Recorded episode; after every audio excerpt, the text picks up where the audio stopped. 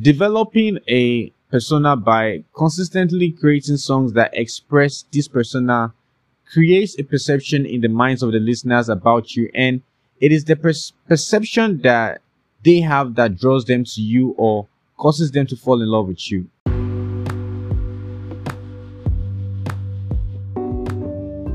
Hey guys, welcome to the Artist to Know podcast, where the next generation artists are exposed to helpful content by delving into the rise and fall of successful artists in the generation ahead. And in here, we share insight that helps these artists in their music journey. If you're an artist and you do enjoy this podcast, I hope you do subscribe. Thank you. So sometimes listeners listen to your music because of the personality experience in the music.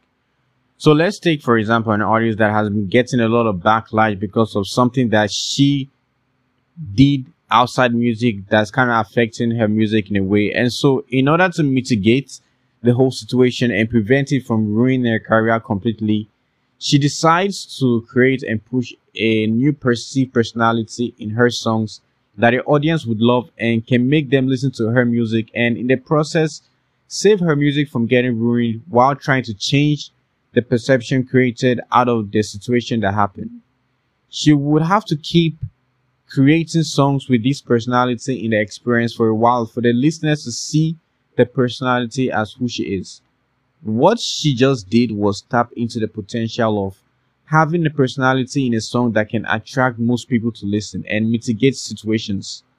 This is why the kind of music you create plays a role in building your brand, which is why artists can't create any kind of music. Drake, for example, can't create music about busting guns and drugs because the personality that draws his audience to his music has no connection with these things. And so without the audience rejecting the idea of talking about busting guns in his songs, Drake himself is aware that he can't talk about that because of his reputation, his brand, and his public personality. Sometimes because of this, some artists can feature certain kind of artists. One thing that I've realized is that some artists are very conscious about only making music with other artists that their music expresses almost similar personalities. Like what they talk about in their music is almost the same, and this is also because of the reputation that they've built with the kind of music that they create, and they are trying to protect it.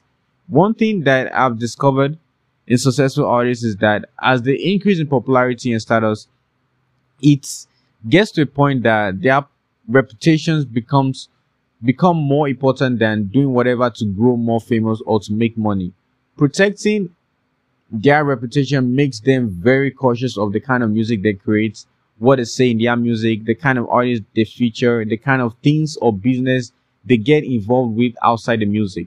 Now, the people who relate to the songs you create relate with or love the song because they have a connection with the personality that they experience in the music, and this personality is you. You are not just the person who creates music, you are in the music. This is why the connection between you and a song is beyond you just being the creative behind the song. Developing a persona by consistently creating songs that express this persona creates a perception in the minds of the listeners about you, and it is the perception that they have that draws them to you or causes them to fall in love with you. You would hear fans say something like, "I love the way he thinks," just by listening to his music. The fans would always see the person they perceive in the music to be who the artist is in real life. And so this is why if you want to be seen for who you truly are, your music should reveal that person.